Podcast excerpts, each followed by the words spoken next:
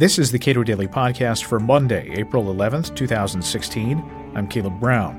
When the feds designate a company systemically important, that comes with additional regulation and oversight. In the case of insurer MetLife, that designation didn't stick. The judge in the case says the government used a flawed process in claiming MetLife's failure could destabilize the U.S. economy. Thaya Brook Knight, Associate Director of Financial Regulation Studies at the Cato Institute, offers her thoughts. What does it mean when the federal government designates a company systemically important? Well, the first thing that it means is that there's a signal to the market that the government is behind this company. Now, they will argue that's not the case, that the entire idea behind this, what's called SIFI uh, designation, systemically important financial institution, um, is that we're ending too big to fail by monitoring these companies. But it's very hard for the government to designate a company as systemically important, meaning that it could have wide-ranging effects on the uh, the American economy to the point of destabilizing it, and then not step in to backstop that company if there's a problem down the road. So. Um, that, to my mind, is one of the important parts of the designation. Now, in practical terms, it means that the Financial Stability Oversight Council, uh, which people call FSOC, um, has the authority to monitor the company, to oversee it. It also sets the company up for additional prudential regulation by the Federal Reserve. So, uh, rules about the, what kind of capital they have to hold, and things that a lot of these companies have said are, can be quite onerous and will really change how they do business. Okay, so MetLife sued the government and said that the the FSOC's designation of that company as systemically important was invalid and wrong-headed, and they they won essentially in the first round here. They did. They did. And this is a big deal. Um, so, you know, it, it is the first round. It's not over yet. The government has filed their notice of intent to appeal. Um, so this is going to go up to the appellate court. But um, there's been a lot of criticism of the FSOC for how it conducts this their decision making process for determining whether a company is going to be a SIFI. And people have called it a black box um, and said that it's fairly secretive. So, uh, you know, other companies have not fought back. For example, uh, AIG was designated as a SIFI and it has moved to break up and spin off different business uh, units. But MetLife uh, fought back, and the judge really kind of issued a ringer of a, an opinion. Now, part of the opinion here was about the process or method that the government used in order to render their designation, and not as much focused on the quality the merits of that designation itself. Is that right? Right. And that's a very important distinction. So the judge uh, did not make any decision about whether, you know, the Dodd-Frank structure is a good idea or SIFIs or any of that, which is entirely appropriate. This was not a question before the court. It's not for the judiciary to decide. But what she found was that, um, you know, a couple of years ago, FSOC actually came out with some uh, guidance saying, well, this is what our internal process is. And it described a two-phase process that they use internally to decide whether a company should be designated as a SIFI. And then she said, well, you know, the way you, FSOC, described to me, the court, how you do this process, it doesn't square with what your guidance says. So when you tell the public that you're using a certain process, you then have to actually follow your own process, which seems like a pretty basic principle, but uh, apparently was a surprise to FSOC.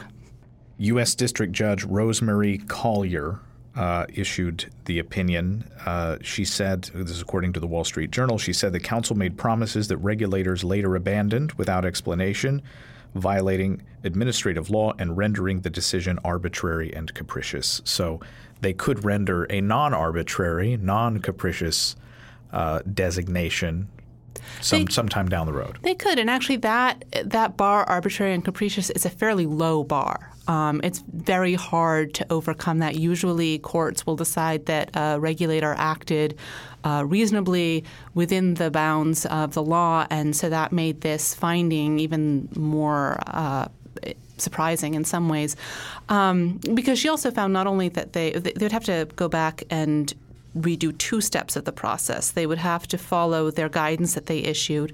But she also said that they need to take into account the cost of their regulation.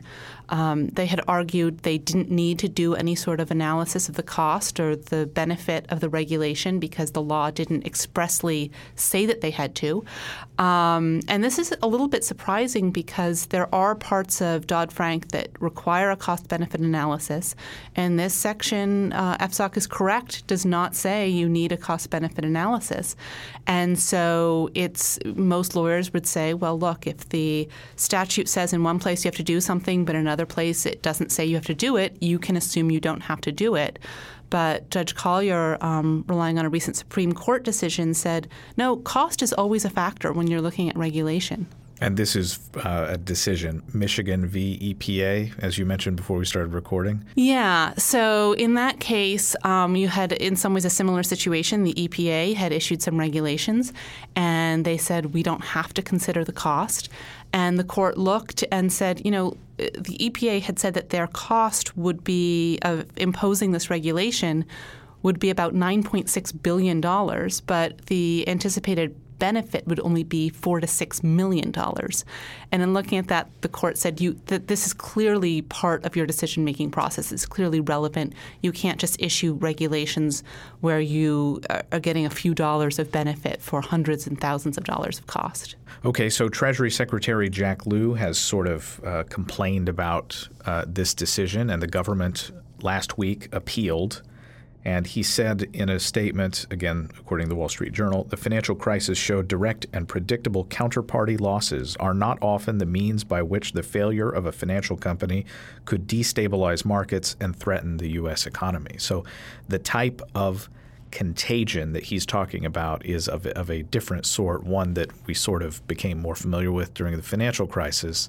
It's not the people you're actually doing business with who could stand to lose. It is uh, the general system that is sort of an animal spirits argument almost about how contagion uh, can take root, which seems to be a fairly arbitrary way to come up with uh, a regulatory scheme. Is that right? Yeah, and I would say that this makes it a superhuman task in order to determine which companies really really would be SIFIs, where in some ways you can look at some companies and say, well, they're just so big that if they really had a problem, that probably would uh, impact a lot of people and impact people's psyches. So uh, JP Morgan Chase or Citibank are one of these very big ones. Maybe you could say them, but then you have to draw the line somewhere. And in some ways, it's just not possible for mortals to understand how other human beings are going to behave. And so you wind up with this very sort of squishy line drawing of this company is a SIFI and this is not. And I think this contributes to this, uh, this criticism of a black box decision making process. With respect to the specific designation, how does that change the market's treatment of that institution? You know, some companies have, you know, Fannie and Freddie long had an implicit government uh, premium built into their their debt and their share prices. Is that something that is expected to typically happen with a company that's designated systemically important, or, do they do work? Are they worse off? You know, it, it I think that there's kind of a mix. So MetLife stock went up on news of this win, which suggests that the market sees the SIFI designation as a problem. So, on the one hand, I think that there is that implicit backstop. And I would argue that because of this sort of squishy nature of what's a SIFI and what's not, there may be companies that haven't actually been des- designated SIFI that still are getting that sort of plus up because there's an idea that maybe they could be. There's the government is involving itself in supporting companies that are seen as being important to the uh, the U.S. economy. But in terms of like considering both the costs of compliance and the benefits of uh, this government backstop. Right. It's not clear which one dominates. Right. And so what you see is because these regulations are so onerous, you do see some of the stock being depressed because of the cost of complying with a lot of the rules haven't been written yet, but that might be also playing into some of the the depression of the stock price is we don't know what what's coming. Um, and Dodd Frank really leaves a lot of leeway for different government regulators to get in there and and put different restrictions on players in the market. Thaya Brook Knight is Associate Director of Financial Regulation Studies at the Cato Institute. Subscribe to this podcast at iTunes, Google Play, and with Cato's iOS app, and follow us on Twitter at Cato Podcast.